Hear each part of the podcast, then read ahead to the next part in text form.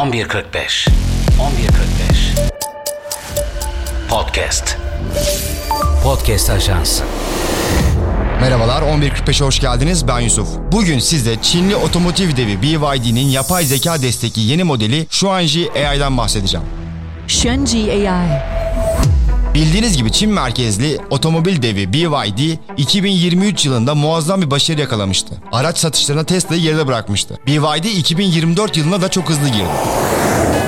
Bu yılın başında BYD Xuanji AI Large Model adlı aracını tanıttı. Bu aracın en büyük özelliği yapay zeka destekli olması. Bu model ile ilk kez bir otomobilin her alanında yapay zeka kullanılmış oluyor. BYD'ye göre Xuanji AI sektördeki en büyük veri tabanına ve en büyük bilgisayar gücüne sahip. Xuanji AI.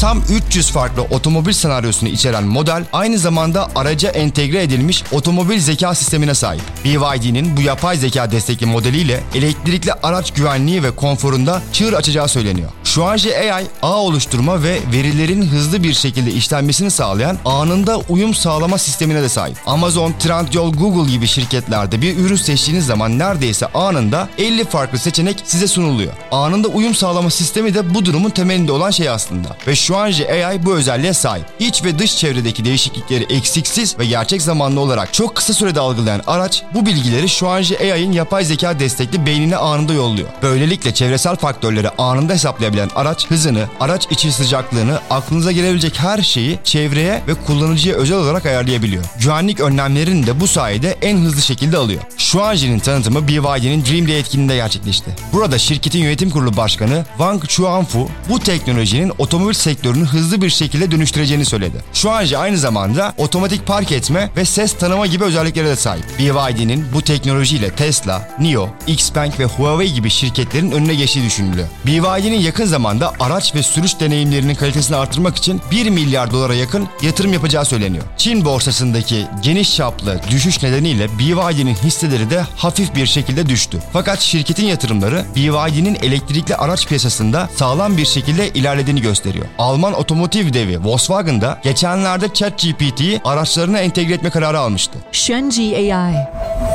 Bu gelişmeler elektrikli araç sektöründe rekabetin önümüzdeki günlerde dramatik bir şekilde artacağını gösteriyor. Bakalım ilerleyen günlerde elektrikli araç sektöründe daha neler göreceğiz. Peki siz BYD'nin Xuanji AI hakkında ne düşünüyorsunuz? Bir sonraki bölümde GDH'da görüşmek üzere. 11.45 11.45 Podcast. Podcast Ajansı